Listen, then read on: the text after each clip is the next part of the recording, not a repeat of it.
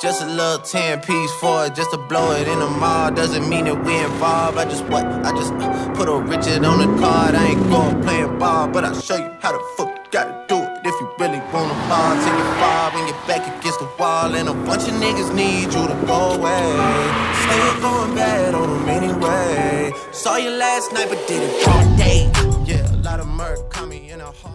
All right, we're back once again, folks, live in Greenwood. Bonjour, shalom, and what's up? And welcome back to another episode of How You Living, specifically episode seventy-five. seventy-five, that's three quarters. We can play a game of pool. Hell yeah. Uh, and here we are in the Chaz Tower, down in the half million dollar studios, A K A patio adjacent, folks. We Yo. could be doing a bonfire. We could have a kiddie pool out there, chilling in the sun in the summertime. Indeed. Uh, right now, it is Independence Day, folks. It is. Wow, Starring that's right. We Jeff are Goldblum recording. and Will Smith. We are recording on uh, America's birthday. Yeah, fourth of July. Yeah. Good old Tommy J turned in his homework. And the Declaration of Independence and all the yachts, uh, yada yachts. Uh, but yeah, we are here, folks, in episode seventy-five on July fourth uh, to bring you uh, the news of the week and month and since we've last recorded. And a lot's gone on. But first, I like to check in with my man, Chaz. How you living? Uh, you know what? I'm doing all right. I'm doing all right. And life is starting to stabilize a little bit. You know, had some interesting, in, interesting epiphanies uh, about some of the core things that have been going on with the, uh, I guess what you could call like the the divide in the country. So, so yeah, it's been good. Yeah, uh, we got through a couple Democratic debate nights there. Oh yeah, ten candidates each. Mm-hmm. We can uh, dive into that when we get in the episode. Indeed, indeed. Uh, you know, Trump's still there, still. Uh, popping off about random shit. I mean, yeah, but he's the he was the first sitting president to walk across the D M Z. That's some um, that that'll give him some political clout. It's like, it, it's interesting. Yeah, yeah, that's an interesting move. Um, but uh, yeah, he did. He actually visited North Korea. Mm-hmm. Um, and so you know, I mean, yeah, we we I think we've said this on the show that ultimately, if the, if there are positives that come out of his presidency in the form of some type of diplomatic mm-hmm. relations or um, ending of, of, of present conflicts and uh, and beefs and whatnot, that would be a good thing, and we would mm-hmm. accept it. It doesn't make him our legitimate president in the sense that he doesn't represent us and the values we have, mm-hmm. but his successes can still be applauded if they come through because it's like we're we're stuck with them. And so, yeah, yeah. technically if he fixes, I don't even, you know, how long that would take. The North Korea situation alone would be, yeah. That'd be big. It'd be, it'd be huge. And, I mean, they did leave that one summit that they had before, and now this is bringing them back at least to the negotiating table. Right. So that's something. Yeah. Um, I mean, there's been negotiations tried by, you know, Clinton, Bush, and Obama, and they've all failed. Uh, and I guess we I always have to comment on how disturbing it is that he really likes autocratic leaders versus, um, you know, more diplomatic leaders. But um, other part of me wonders, like, with, with Trump, you never know if he's doing it because, like, he openly wants to be this way, or if he's doing it for his constituents, or some part of me thinks, because he always likes to talk about strong people, right? He's like a very forceful person. Yeah. So I wonder if he likes those people because they're also forceful people, and that force leads to like human rights violations, which I don't think he looks at. Um, but but yeah, it's very interesting that like his maybe his sort of approach to just life might be the actual thing he need, or I guess America needs to negotiate with North Korea instead of the whole diplomatic, but why you gotta have nuclear bombs, but why you got, right? Like, it, it's weird. It, it's it's counterintuitive, but it might be effective, and I guess that's what's important, all things considered. So, yeah. I don't know. it, it's, it's a tough one, but hey, it's where we're at. Yeah, and then meanwhile, he's definitely stressing relations in other places with the whole kind of mm-hmm. Iran situation. Oh, yeah. So, yeah, it's, uh, you know, politically, he's he's still a, a dumpster fire.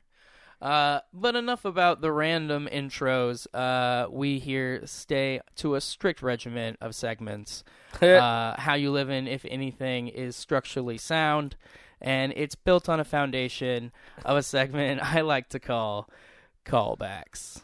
Callbacks. Uh, bam. And uh, it's where we take a look at the episodes and topics we've had in the past and kind of how they've evolved and changed and been brought to this week. So, uh, Chaz, starting off our callback segment, what's going on in your mind these days? Uh, I have a weird callback. Remember when we talked about presidents and their heights and all that? Right? I found out that the shortest president was James Madison at five foot four. And I'm five foot four. Okay. So, so like, and then uh, there was the gist of them. I think the the tallest ones have been about six two, and there's been a bunch there, then six one, six even, and then, then kind of in the average range. I just checked on one quick website, and I just thought it was interesting that he was the shortest. And back then, where I guess maybe like height wasn't as big of a deal, but I guess people in general were shorter back then, so that's to be expected. So even though tall people are still rarities in, in a lot of cases, we just see them a lot in society because they're usually brought out in the forefront for celebrity and, you know, sports and all that jazz. But anyway, right. I thought that was interesting. And and I think, you know, most of the modern presidents are at least five ten. Mm-hmm. It's kind of the running uh, in the modern era. So, and that, in my mind, has a lot to do since, like, the newsreel. Mm-hmm. You had the presentation of a visual president mm-hmm. in more of a way than just a newspaper photo or whatever. And oh, I think yeah. I think height became a thing in that in that kind of picturing us around the world. Unfortunately, it's mm-hmm. like, you know, held as a as a thing, you know. Um, but you know, I think we're gonna you know we're gonna start to see that unfold where we'll we'll have a shorter president at some point. We'll have a more uh, kind of rich ep- uh, ethnic background of people that are going to be elected president eventually. And eventually we will have some women candidates that actually win the role, you know. Mm-hmm. Um, uh, we just have to continue, you know, building the party in the the way and the values that we believe so that the representatives that choose that designation to be in the parties that we support, uh, you know, line up to some degree with some of those values and help bring those around, you know. And as that happens, I think those people with those values are going to be more open to bringing in people with different viewpoints coming from different backgrounds. And, uh, and, and hopefully, you know, we, you know, moving forward, our democratic process should be able to survive even a Trump presidency, you know? I mean, yeah, uh, yeah. I guess it, it, one thing I always notice now is a lot of things that people might have thought was like codified by law or like put into bylaws was more of a like de facto process. And I think because of that now, I think uh, I wonder what'll happen when we have the next Democratic president, whether that's in twenty twenty or twenty twenty-four or, or like, okay, or even if it's not in twenty twenty-four, oh, good Lord, I don't know. I don't know what'll happen to America at that point, right? right. I should probably wouldn't even know if it didn't happen in twenty twenty. But I guess I would say uh, when there is a president that isn't, yeah, I would still say like a left president to see uh, if the Congress is still in their favor and things of that nature. Um, what types of things can they pass to like regulate, you know, executive power and and just kind of like make the government function more the way it's supposed to function. Um, or I guess idealistically was supposed to function. So right. So it'd be, it's very interesting to see kind of the holes that need to be plugged in the democratic process, because the democratic process in a lot of ways is kind of fucked because of statism, but that's R- a whole nother thing. Right. Well, and uh, speaking of um, callbacks that involve pol- politics, uh, recently since we recorded, the U S Supreme Court rejected the electoral map manipulation case, mm-hmm. which was trying to get rid of uh, gerrymandering mm-hmm. practice. And they struck it down, uh, allowing gerrymandering essentially to continue as is, as kind of a, a states' rights yeah. decision, uh, five four ruling. Um, and so, you know, they're going to continue to make these maps in these red states that make it more and more difficult for Democratic candidates to win multiple districts, therefore getting uh, multiple representation at the legislature level. Mm-hmm. And then, of course, um, running uh, full-time uh, Senate and House representatives um, uh, from the Democratic Party. So, it, it, you know, moving forward, this this is a big deal because this went all the way to the Supreme Court. Mm-hmm. So I think it can have some um, life in the Court of Appeals for a little while. But other than that, this case has pretty much been uh, stricken down. And so that that actually goes back to, like, when I was in uh, political science school, like, you had to kind of select uh, a some type of topic within politics to kind of focus on, mm-hmm. kind of aiming you towards the idea of a thesis if you went on to grad school. And I chose redistricting mm-hmm. as my kind of independent study, and mostly because it had the most impact on the types of people that represent us in government. Mm-hmm. And it's kind of, in my mind, like the most overlooked element that's the most important of our politics. Yeah. Know? If the least important, most looked at was the president. Because mm-hmm. to, to until they start doing these executive orders and, and then the way they negotiate is powerful. But other than that, like, they don't have direct legislative power as president. Um, is it's their popularity amongst the people thinking they're important is huge mm-hmm. versus districts. People probably don't even know the number of their district or their district representative. Um, I think ours is, uh, let me see. Oh, God, Miss Jayapal in, at least okay. in the House of Representatives. Okay. For the, uh, yeah, North Seattle and King County. Oh, mm-hmm. I think ours is just King County. Yeah. Yeah, I think they, yeah, I think that's how that one works. But I couldn't tell you, even though I should know this, who is the representative of my particular city council district. I think it's Deborah Juarez, but I could be wrong. Yeah. That's less important now because we have two at-large city council members, so they essentially have a two-thirds vote over whatever mm, mm. Um, decision you, you'd make as a district voter. Um, but, yeah, it's um, it's interesting um, that they, you know, ruled that, and also it's kind of a, a piece to the puzzle. The census has agreed that they can keep the residency question in the twenty twenty census. No, no, no. It, it's not on there. It's, no. It's not now? No, no, no, okay. no. No, that's misinformation. No, no, no. Census twenty twenty uh, questions. Because I, I swear... Oh, okay. Trump's continuing to exercise the effort to add the citizenship question by twenty twenty. Okay. Yeah, but no, that definitely, I think it was John Roberts that went with the four other liberal justices and struck it down.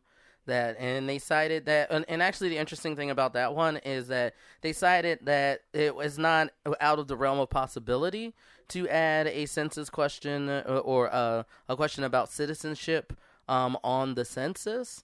Um, they just thought that, or at least he thought, um, the other justices voted yes to it, um, that you could do this, that he thought his reasons, to put it bluntly, were bullshit. So so that's the only reason why that didn't get, like, that struck through. But, like, yeah, talking about, like, the two of these are so important to be done together because a lot of the redistricting that happens every ten years is because of the census. Exactly. Um, and... So, yeah, I am happy he didn't get to uh, put that on the census report because that's highly xenophobic and highly racist because you know exactly why he's doing it. Um, but also that uh, what, how should I put this? Yeah, so the uh, census itself is set to start April first mm-hmm. of next year. So, yeah. Um, oh, I know what I was going to say. Um, the Constitution has it where you have to count the people who live within the country. Mm-hmm. It doesn't say whether, like, it doesn't make any stipulations of are they undocumented, you know, are they legal citizens, are they green card holders, are they visa holders? It doesn't matter. It's right. Who's living in America? Let's right. count them. Right. So. Yeah. Yeah. Well, we'll, you know, we'll see. Hopefully they keep the question off, but also.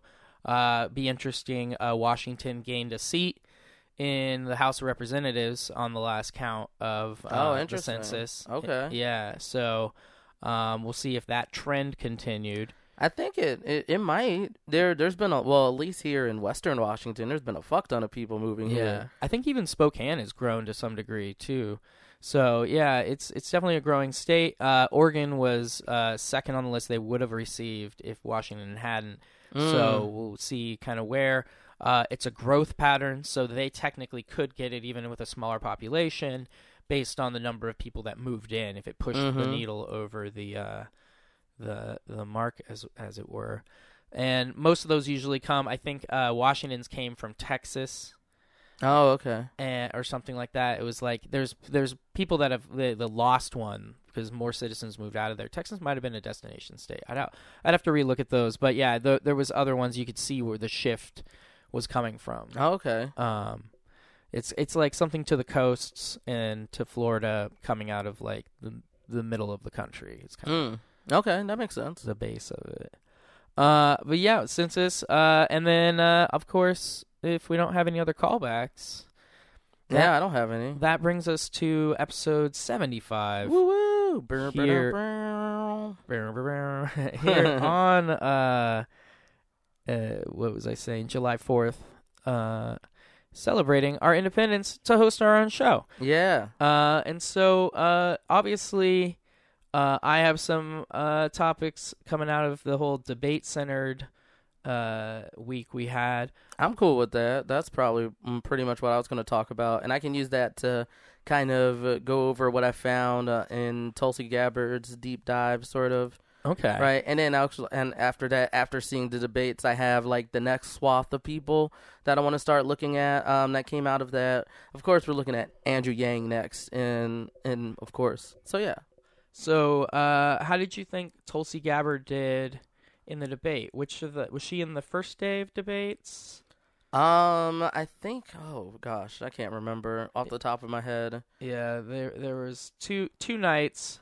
I think she was on the first one with uh, Elizabeth Warren. Oh yeah.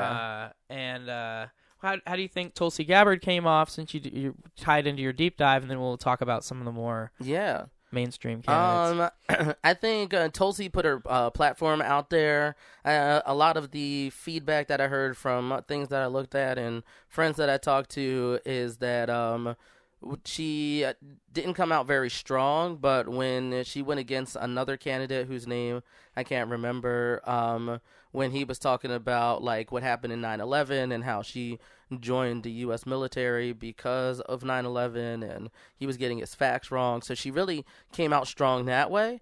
Um, and a lot of people are saying, like, in the next debate, which is supposed to be July thirtieth and July thirty-first um, in Milwaukee, I believe, uh, that she needs to come out a lot more strongly uh, with her issues. And and when I looked into her, like, she definitely kind of like in the same way Pete Buttigieg does, like she she tacks on all the progressive things like Medicare for all and and like voting reforms and things like that. So I think like she presents herself as a progressive candidate, but I don't think a lot of people who are progressive see her out there in the space being a progressive candidate, because she's one of the people that I've been jokingly, well, not jokingly saying, but I feel like based on their rhetorical style that they might do a little better primarying Trump. Um, but then I've heard people say that they she shouldn't do that because she wouldn't be good on the domestic issues. Um, and when I watched her thing on Joe Rogan, and she talked about the Aloha spirit and how she was able to do, um, cross-party coalitions of bills and everything, uh, because she did a nice gesture to kind of get into the thing, and kind of how, uh, when you get to Congress itself, it's very party division from the get-go. So I think that has allowed her to resonate with people on the right, and I don't think you can discount her as a candidate because of that. So where she doesn't seem to be totally policy-driven in her own way, um, it does seem like she, like, the heart-based approach that she's taken uh, is having an effect on some voters out there. Right. Yeah, she's a strong candidate in her own right, um, coming out of Hawaii's second Congressional District, which she's been representing since twenty thirteen. Mm-hmm. Uh, she She's actually uh, the same age as me. She's uh, eight months older than me. Uh, but, yeah. uh, and... Uh, She served obviously in the National Guard, which actually at one point was deployed in Iraq and at another in Kuwait. So she's got that military background, which is probably kind of helping her serve, talking to the uh, the other side, as it were. Uh, and Indeed. She, she was opposed to the T P P. So interesting. That sets her apart. Um, and yeah, she's got she's got some cloudy, interesting. It, It, it would be interesting to look into, like, maybe as a callback to see why she was against the T P P. uh, because I don't know enough about it to have like a strong opinion. I just have like my overview of uh, in order to make sure that we can stay economically strong against such a powerhouse that is China, we need to do an allegiance with every other country in that particular area, so we have a coalition that allows us to be as big as them or bigger than them. That that was my understanding of it. Uh, the paragraph states, Gabbard opposed the T P P and led protests against it as a member of the House Foreign Affairs Subcommittee on Asia and the Pacific. Oh, she okay. criticized both the deal itself and the secrecy surrounding negotiations, arguing that it would primarily benefit multinational corporations and be a detriment to American workers and the environment. Oh, well, of that on that grounds, then kudos to you. So, yeah. Okay. Uh, okay. But okay. that those were her statements yeah, in, girl. in two thousand fifteen, because if you remember, the T P P was uh, election fodder for twenty sixteen, uh-huh. uh, but of course stricken down by President Trump, so we're not doing it. But um no I mean if if that's the reason, like, that's interesting, because if Trump got out of it, because even though that coalition should exist, and but that coalition wouldn't serve the like American workers, right, and the broad scope of American workers, you know, like blue collar workers, tech workers, everything in between, right? I can I'm okay with that, right? But what I guess what I'm not okay about is not having an allegiance whatsoever, because I think that's even more damaging to American workers, right? Right. So I do think there needs to be some sort of allegiance in that area. I just think, I and actually, funny enough, I. If Tol- Tulsi, I would love it if she came out with a policy for that, and if she has and I just didn't see it, then I probably need to look a little bit harder. But right. I think, like, from, I guess not a lot of people pick people based on policy.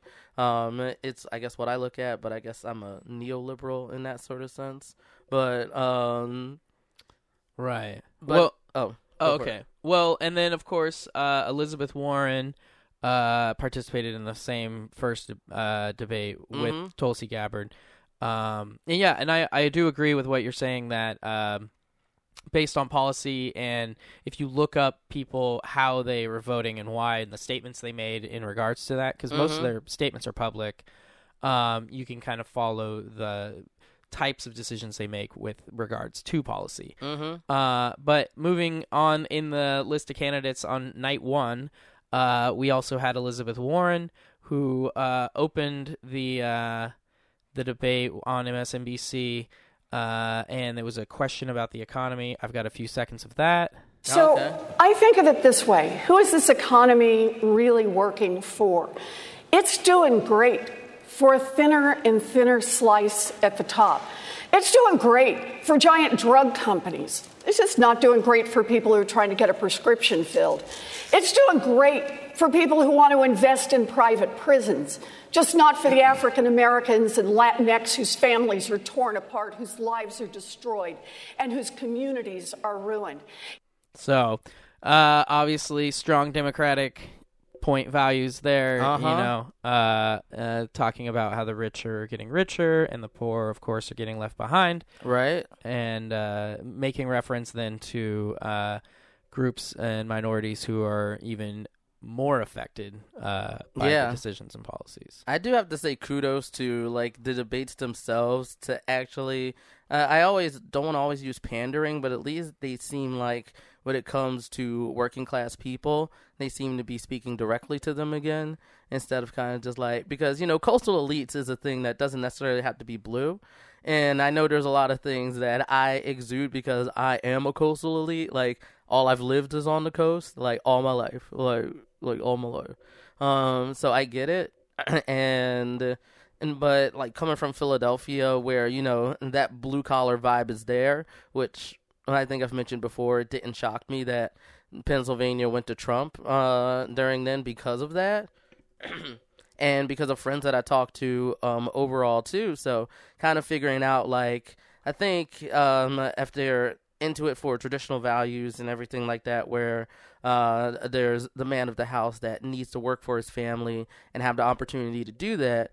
And that's usually what's touted by um, Republicans as good jobs. And one of the things that Tulsi said um, during her debate is that she wanted to bring back good jobs too.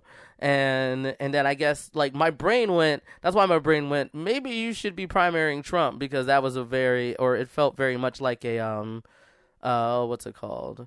A, a very Republican thing to say. But maybe now that I'm thinking of it now, having this discussion, that maybe it's not just a Republican thing to say. Maybe it's like you should say that because there are individuals in our society where that is highly valuable to them. Right. And because that's highly valuable to them, what can we do with our policy measures and our allegiances with other countries to make sure that globalism doesn't leave them behind? So I, I think definitely she gets some point, like definitely Senator Warren gets points for pointing it out there. Uh, but yeah, I think Tulsi Gabbard, she mentioned that. I forget where at in the debates, but now that I think of that, I'm like, I can see, I can see where her appeal is for like maybe. I haven't heard any of my liberal or neoliberal friends uh, talk about her, but I definitely see where her appeal is to some individuals on the right. Right. And uh, continuing with the uh, first night uh, candidates, uh, of course, our own Washington governor, uh, Mister Jay Inslee, is running for the uh, um, presidency. And Indeed. He, he had an interesting moment on uh, uh, the debate stage, trying to support and uh, be the candidate in positive motion towards women's rights. Uh, it didn't quite go as planned for him on that particular measure. And I am the only candidate here who has passed a law protecting a woman's right to reproductive health and health insurance. And I respect everybody's goals and plans here. But we do have one candidate that's actually advanced the ball. And we got to have access for everyone. I've done it as a public office. Senator Klobuchar, I want to get you. I just want to say there's three women up here that have fought pretty hard for a woman's right to choose. So I'll start with that. So, I mean, oh, God, I don't, like, uh, you, doesn't that hurt? I mean, that, that, that hurts, but, like, that's the, uh, okay. No, I, I'm upset right now because he to- he talked specifically about something, right?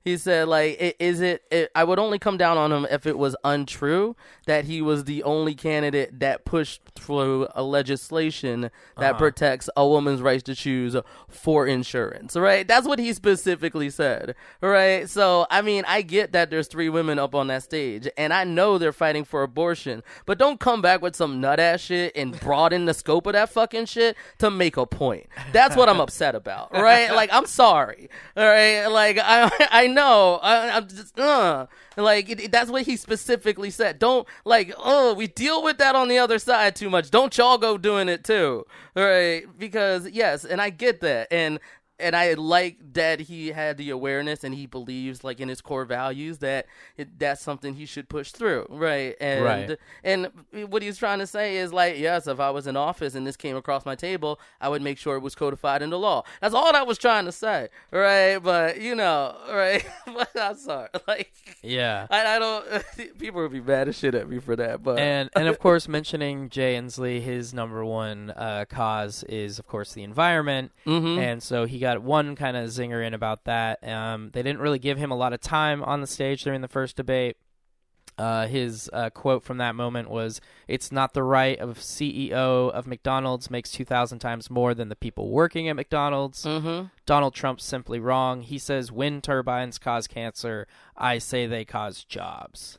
See, this the, like the one interesting thing I did find about Jay Inslee that um, I think eventually, probably after the third or fourth debate, is probably when he'll drop out. But I think a lot of the things that he said there during the debate, I think that some of the stronger candidates should take that on as a very measurable and very positive um, sort of policy positions. Right. Because I think one of the instances, like when I look at people who support, you know, fossil fuels and oil and all that, it all comes down to jobs. It's like, hey, and where I live in the country, this is the types of jobs that we knew would allow us to serve our family and our community. And now that shit's gone. I want it back. I actually so. think he's kind of a an interesting dark horse uh, mm. uh, vice president selection. Yeah, yeah. You know what I mean? Because mm-hmm. he, he's not. You can't have like you can't have the at odds people mm-hmm. in the in the in the uh, executive. So you gotta have to have someone that's kind of passive to the ideas that the person that's president is leading, but still has like a voice. Mm-hmm. And Inslee's coming at the end of his term in governorship, so I don't know. Yeah, no, that's an interesting take. And I do like the perspective he brings is he's saying, hey, when it comes to having jobs that are seen as mostly blue collar, it's not that like it's not that you need to bash fossil fuels, because if you do that, people are just going to be like, but what about me? What you need to say is, yes, fossil fuels are bad, and yes, we need to come across and do things for climate change, but we also need to make sure that like those people don't get left behind. So when he made the comments about like he has machinists working on things, and I forget what other specific things he said, but basically I think whatever policy proposals he's going to put forward. And I think I actually think I need to take a, a good hard look at what his uh, climate change plan is, because A O C did call it the gold standard. And I think if part of that is, yes, people with your skill set, you have a place in this new green economy. So come on over and vote for me, and I'll make sure you get jobs while protecting our future. And and I think that's that's where the intersection needs to happen, because that's what it really is. I don't think it's about a love of fossil fuels. It's I need money to survive, and fossil fuels is how I've done it for the last thirty years. Yeah, it's true. It just it is kind of I mean, we are the uh, the automotive economy based mm-hmm. country. You know, it's all oil, it's tires, it's cars.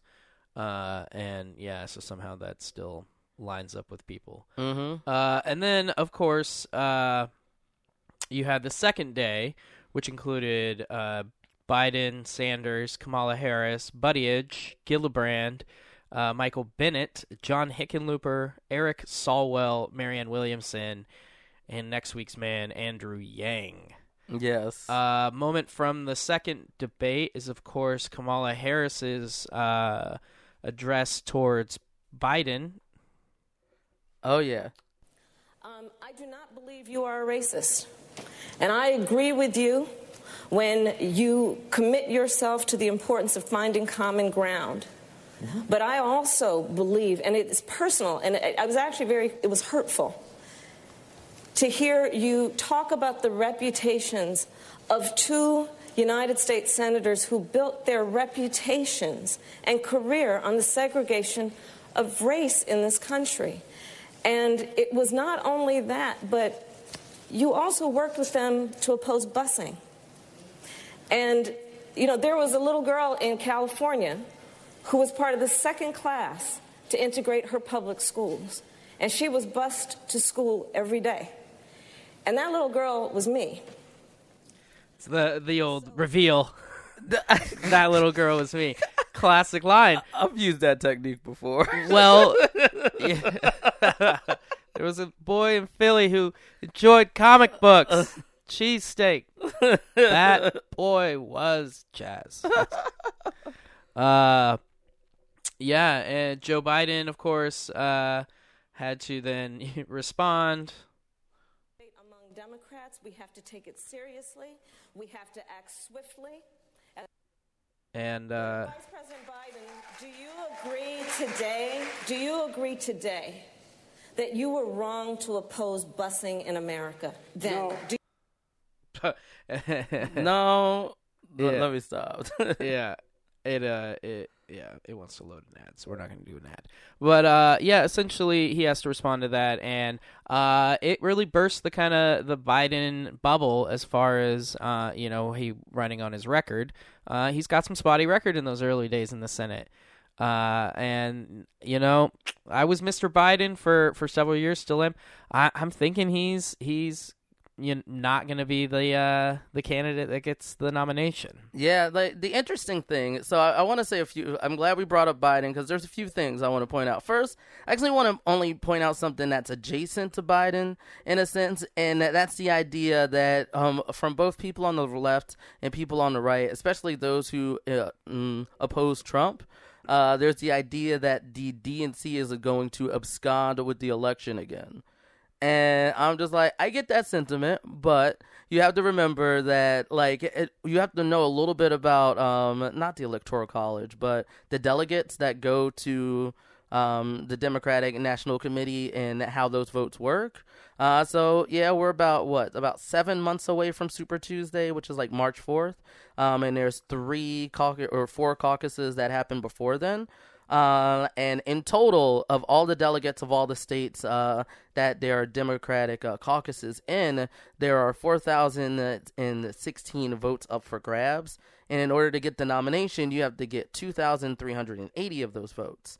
Um, but before, there's also the votes of superdelegates. And the superdelegates are the ones that are a part of the Democratic Party establishment. Um, and those are a total of, I believe, seven hundred twelve votes. Uh, so what happened back then is that Clinton and uh, Sanders were pretty neck and neck with each other when it came to the number of votes that they got from delegates. Um, but it was the superdelegates that used their voting power to push it over the top so that she could become the candidate. Right. So that's understandable that people feel that way. But last year in two thousand eighteen, um, at the Democratic National Committee's like summer convention, they all voted to put limits on the superdelegates' power to choose the candidate. So the only way that the superdelegates can now choose a candidate is if there's a bit of a stalemate within the, the delegate votes. And that means that there aren't enough delegate votes to get a particular candidate to uh, two thousand three hundred eighty votes. So, so if that's your level of pessimism there, I understand it, and I hope that alleviates it. Uh, I hope it alleviates it enough that right now in the Democratic Party, if you see your ideas being represented, um, that right now, um, even with gerrymandering and all that other bullshit, one, um, check in your state whether or not you need to actually be registered for that particular party in order to uh, vote in that caucus.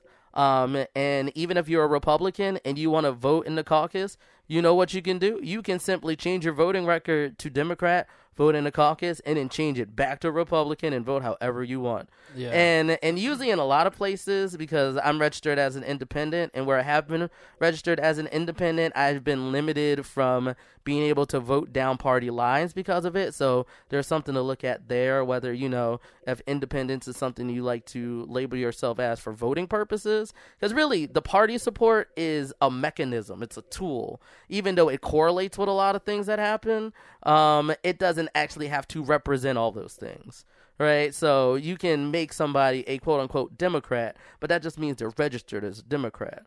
Uh, but you can, if you get more people registered, at least in this case, where I think we're at the place where we need to be advocating for the candidates that we want to advocate for, because it's the one part of our democracy that kind of isn't tainted by gerrymandering and all that bullshit. Right. Uh, so, so that's why, like, yeah. So this is a part of that process, and whoever you like, you know, shout it to the rooftops, put it on your Facebook, put it on your Twitters, have conversations with people.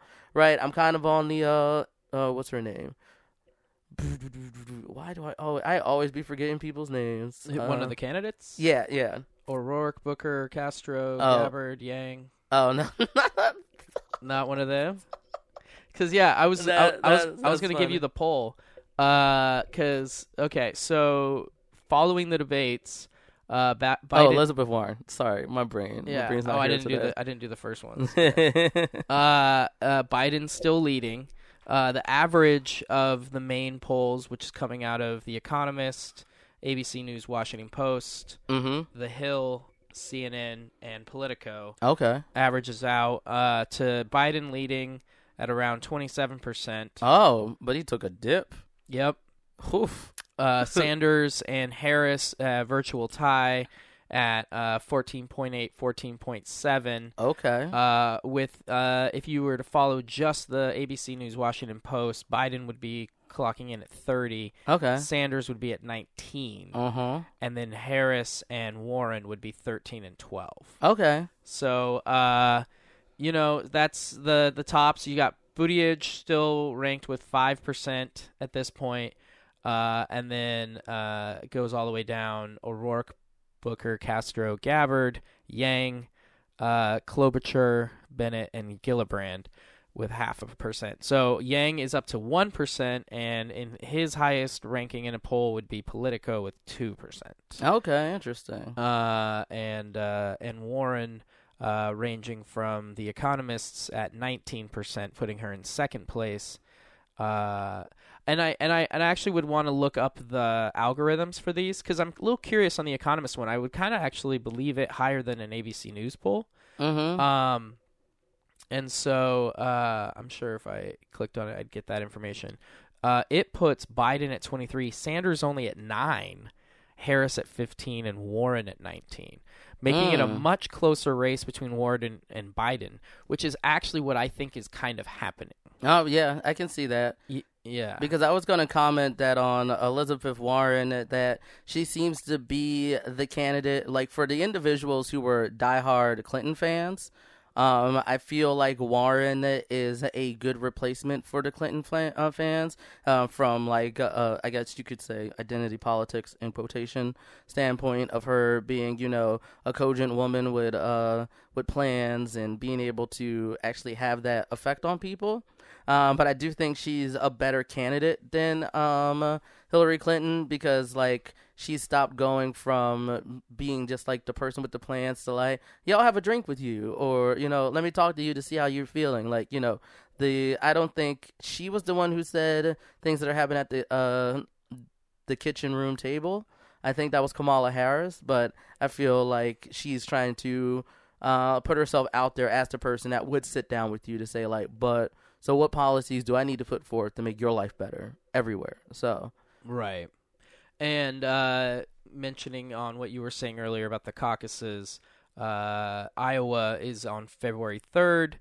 New Hampshire follows that on the eleventh. Uh-huh. Nevada on the twenty-second. South Carolina on the twenty-ninth.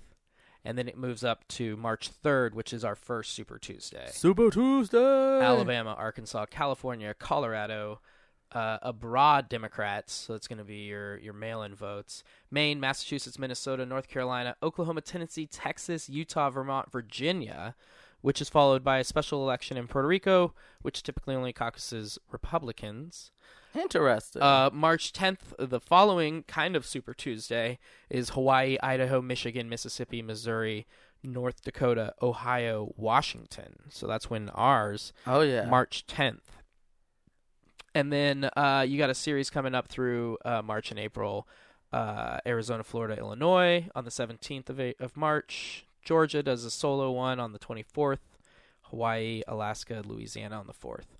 And it moves on basically till you get your nomination sometime in June. July is when they're hosting the Democratic Convention, which is being hosted in Philadelphia? Milwaukee, Wisconsin. Yeah. I was like, I don't remember. Yeah, Milwaukee, Wisconsin. Okay. July thirteenth through the sixteenth next year, so one year from uh, today-ish.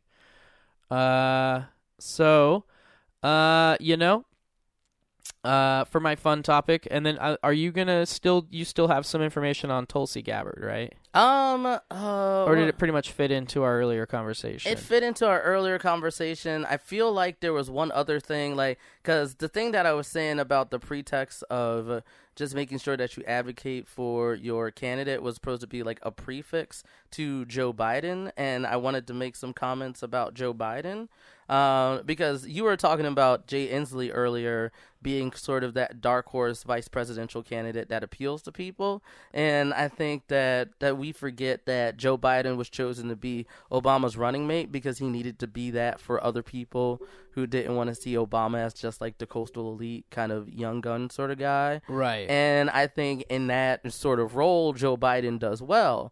Um, and I do think that Joe Biden is kind of bringing his his sort of, you know, old school take on things. And I think, you know, on account of wokeness, or maybe just like we have a more nuanced understanding of how certain things in our society manifest, that um, his presidency looks a little lukewarm for people who want to push way past that. Right. Um, and I do think there's probably other candidates that, Um, like Pete Buttigieg, even though I think like his standings has gone down in the polls, maybe because of what happened in South Bend with the police shooting, but also because he seems like he's trying too hard to be a centrist.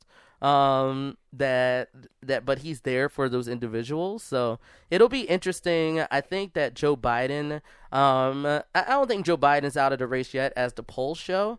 Um, I do think that Kamala Harris did some damage to him with that, and I think that whoever is on his campaign, thinking about what policies that he's going to put forth, or you know what sort of thing he's going to fight for, I think he needs to account for that. Um. And maybe make a cogent idea of, like, what have I learned? What, and and maybe, like, I guess my dream would be um, if if Joe Biden came out and understood, like, the whole implicit bias and how, like, that structurally causes racism in a lot of places, and how my ignorance to that, and how maybe calling for, you know, unity and civility kind of overlooks uh, kind of the more pernicious things and, and uh, that happen. And that's where that was a blind spot that I have, and I want to do better for it, because that's basically what Kamala Harris was saying. She was like, yeah, but And, and and she made a good point, um, and I think I think the most cogent point that uh, Kamala Harris made there was the whole idea that, like, yes, n- there are things that the state can do, and our Constitution says that anything that's not codified uh, by the federal government, the states, you do whatever, right? And that's why, like, a lot of the Supreme Court stuff is like, well, it leaves it up to the states then. And she pointed out that some states, um, even though it was enacted, they didn't do their job to enact it. I wouldn't say correctly, but just enact it at all. Um, and it's up to the federal government to make sure that that happens. And by voting against um, th- federal the federal stance of making, you know, busing and desegregation a thing, um, and, and that implicitly led to a deeper impact to African American children and other American children in society because of that. And so I think people who get it were like, hell yeah. Other people who went like, oh, this is just fucking identity politics again, I think will probably be on Biden's side, because, you know, it's the whole idea that um That, that like their racism is a good bad binary, and like the two people are clashing over that. So yeah, yeah. And so, did you have any? So and then nothing additional to dive in on Tulsi that we didn't touch on on the first one. Uh, no, I I don't believe so. Uh, yeah, no, she's just been out there with most of the, like, she she paints herself as a progressive, um, but definitely she went against uh, Obama and some of his uh. foreign, uh, let me see, well, let's say foreign Democrat, Democratic, I, uh, I can't say cogent words, because I, I'm trying to say that when it came to his military efforts and everything like that, she was definitely opposed to him, and that m- maybe made her a little bit different in the Democratic Party. But I do, I do, I think that hopefully as the, as she come, as more debates happen, that she's a little bit more, like, she has some new ideas, or, like, different ideas that set her apart from everyone else. Because um, I do think she's still, I, I, I find, I definitely keep finding her viability with those on the right an interesting thing. And maybe that intersection is one you need to win the election, but also something that can be good for a large swath of Americans. Exactly. Well, for my fun segment today, Uh, I'm going to do uh, a bit I like to call celebrations and shout-outs. Woo! Yeah. Oh, yeah, you want to woo? Let's do it. Uh, all right. So uh, celebrations and shout-outs, taking a moment to uh, celebrate and talk about some things that are going on. First of all, uh, a callback in a way to our last discussion about the Toronto Raptors. Oh, yeah. Uh, Drake from the Six and Raptors rejoice as they claim the N B A title. Woo-hoo. This year, bringing it up north for the first time ever. Yeah, studio audience loves it. Big Toronto fans here in the studio. Uh, and so Kawhi Leonard, of course, free agent now, denying oh. the option of...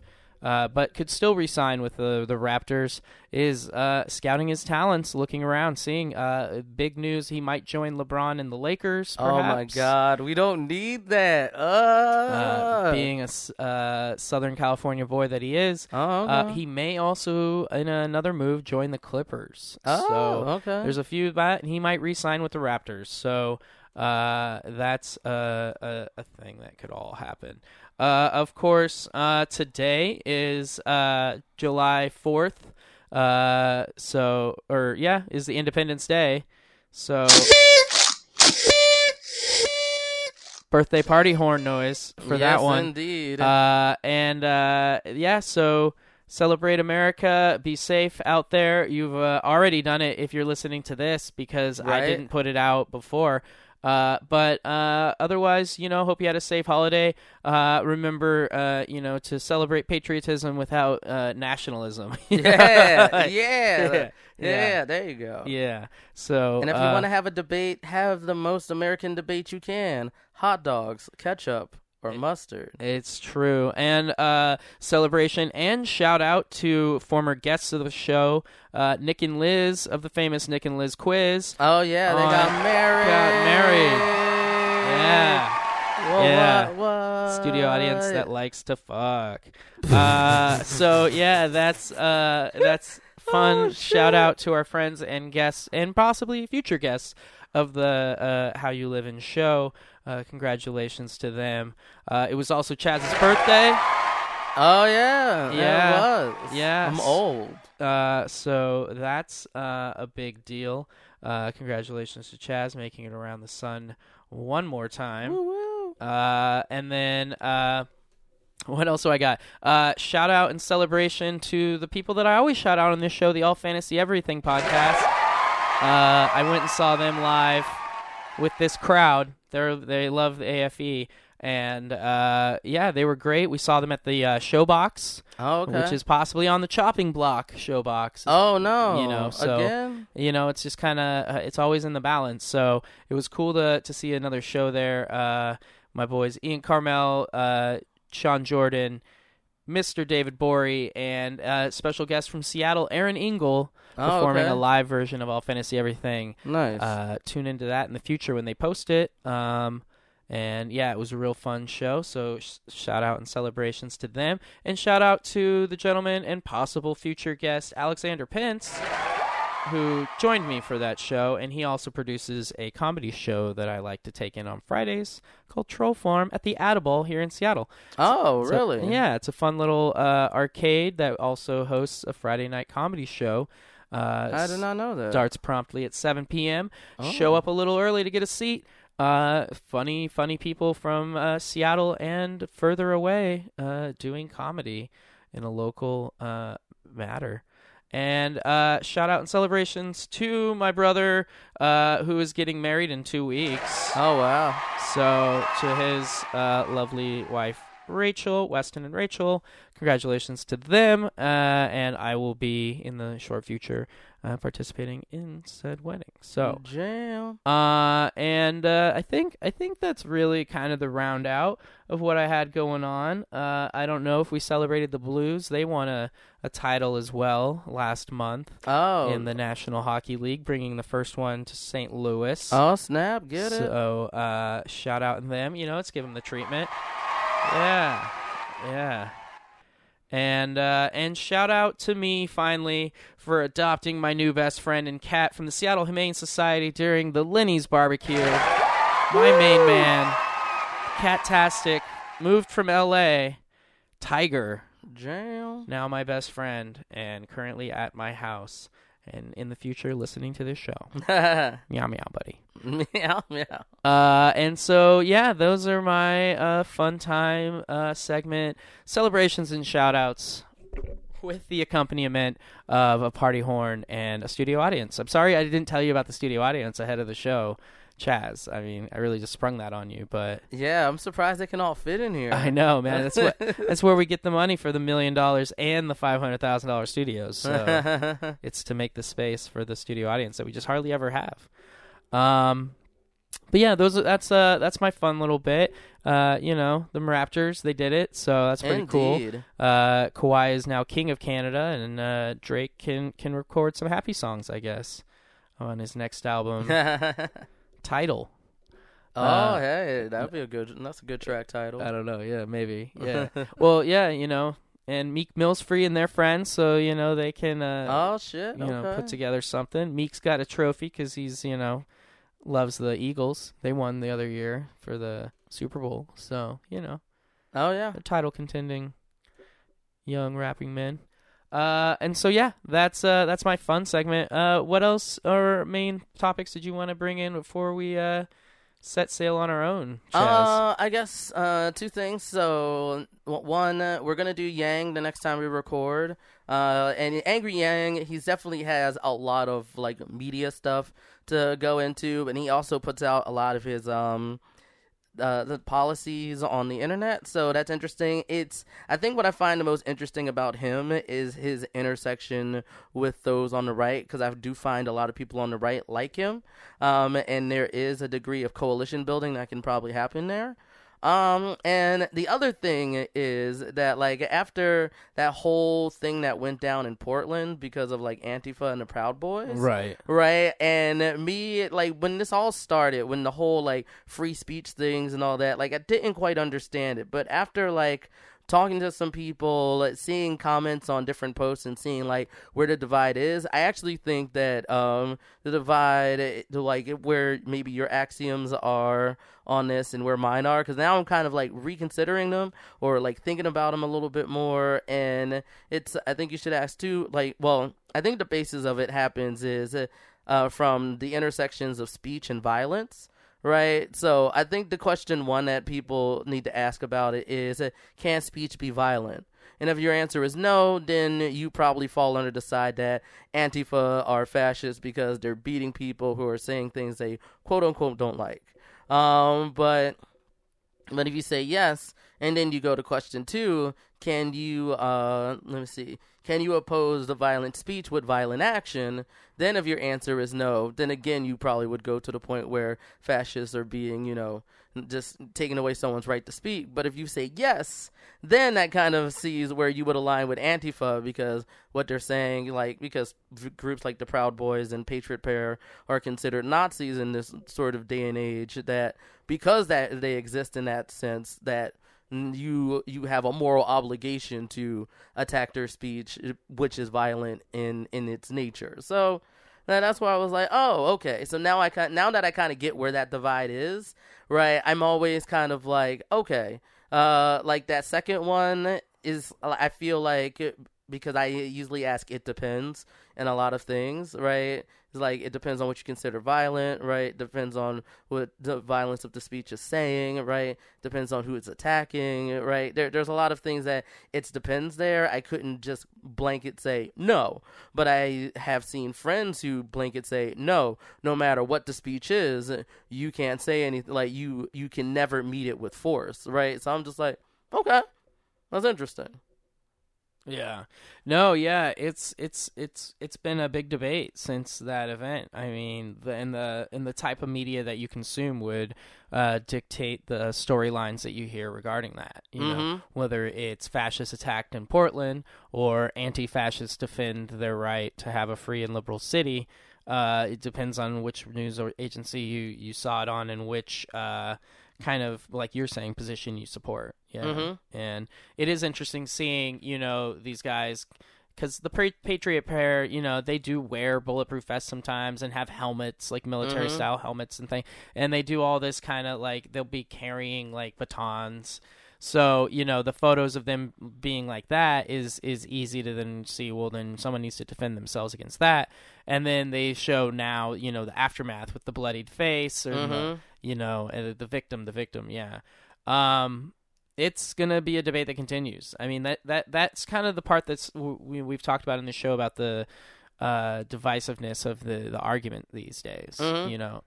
Yeah, like before I didn't know where it was coming from, but now that I think, right, and people who listen to it can say, no, that's not right, Chaz, right? Like, challenge me on that if you think that's not the case, but like trying to get down to like the axiomatic view, the the thing about your view in politics that really can't be changed with like facts and figures, but more like about how you feel about them. And ultimately what it comes down to is people might disagree with it, but it is a philosophical argument, right? Because it, it's like you, based on just like how humans are, I don't think you can always say this is definitively true or definitively false.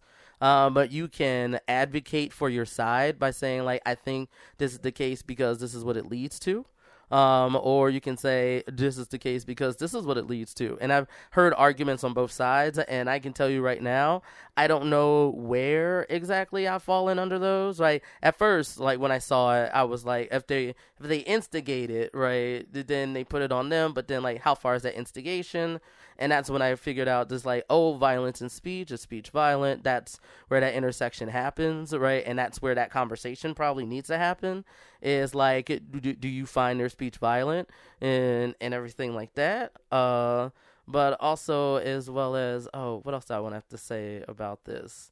That that I definitely think, oh, well, one of the things that I've always, like, when it was about free speech, right? And, and of course, like, saying it, you know, that's not really how it is, but it's kind of like that sort of uh, what is uh, written into law versus, like, what is our understanding of something by default. And I think a lot of our understanding about free speech things are things by default, mm-hmm. because I always say, like, yeah, but you know that, like, you do, like, change your speech depending on a situation. Like, I, and I always, sometimes I've flippantly said it, but now I'm starting to think of it more, just like, think about it in the sense of, hey, am I allowed to curse in front of your children? Right? If your answer is no, why? Aren't you coming down on my free speech when you do that? Right? If it's all, if all things are equal, right? And, and I think the same argument you can make for that, you can also make for, you know, the violence and speech thing. So that's, right. That's kind of how I'm looking at the intersection of those two ideas there. And uh, the debate will continue and move forward, just as uh, other debates in the political party are going to continue and move forward. And we'll keep having new candidates and new viewpoints and discussions and arguments.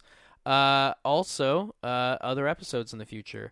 Uh, I'm thinking we should uh, we should move out on this one, man. I think we did it. Yeah. Uh, as always, you can get a hold of me on the Twitter sphere at C Town Mayor. I'm going to help your municipality by the coast. Uh, you can get at the show at H Y L box at gmail dot com. Uh, that is the email for the show. Uh, keep track of us, uh, listen, rate, and review. I'm going to add us to Spotify this week. That was something I didn't, uh, someone told me they listened to podcasts on Spotify, and I realized we're not on there. So, I'm Oh, gonna, and you know how to do that. Yes. I'm going to apply it to, to be on the list for Spotify and any other kind of major stuff. Shoot us that email or that tweet telling us what you uh, listen to your podcast on, and if you can find us, the How You Living podcast with Mikkel and Chaz. Uh, Chaz, how can they get at you? Um, you can find me um, at ChazBaz on Twitter and on the Instagrams. Um, also, I want to let y'all know who I'm going to do my deep dives in after Andrew Yang. Um, I'm going to look at Kamala Harris, now that Kamala Harris has uh, put herself out there as a candidate that people are probably going to try to sink their teeth into. Um, also, I'm going to look at Bill de Blasio, because Bill de Blasio came out of nowhere with some progressive leanings and everything. I mean, I've heard some skepticism on him, like whether it's real or if it's just for political gain only. But I think because of his performance at the debates, I think he gets another look. And then my last one is Julian Castro, because uh, I think Julian Castro also kind of broke out a little bit in some spaces that I've seen for people who are looking at there. So Andrew Yang, and then those three, and we'll go from there. Hopefully that should take us into the next debate and see who's the winners and the losers of that. And, you know, we'll go from there. But advocate for who you want. Advocate them for me on my Facebooks, or not my Facebook, uh, my Twitter or my Instagrams, or, you know, and one of these days we're finally going to start streaming on TikTok to try to get, you know, other people activated at a new, you know, yeah. point of people. We're we're, we're going to do some video moves. We're yeah. going to maybe do some live show moves. Uh, I'm going to uh, be launching some other shows, perhaps. Things Jail. Things in the works. Uh, but this has been episode seventy-five of How You Living. As always, Chaz, appreciate you, man. Appreciate you too, Mikkel. This has been fun. Take care of yourselves and others. Uh, we out, man. Peace. Lates. Hi, I'm going baby on baby. Uh-huh. That nigga a bitch. He think he a gangster. He probably still slanging three eighty. Hi. Probably told you I'm lit. Come get you a sniff. I'm pure like cocaine in the eighties. Pull up rockin' all white like I'm got it. Huh. Put him up like a kite if he try me. Yo. Got him watching my life is exciting. Just FaceTime my daughter, she laughing and smiling. Still got shit on my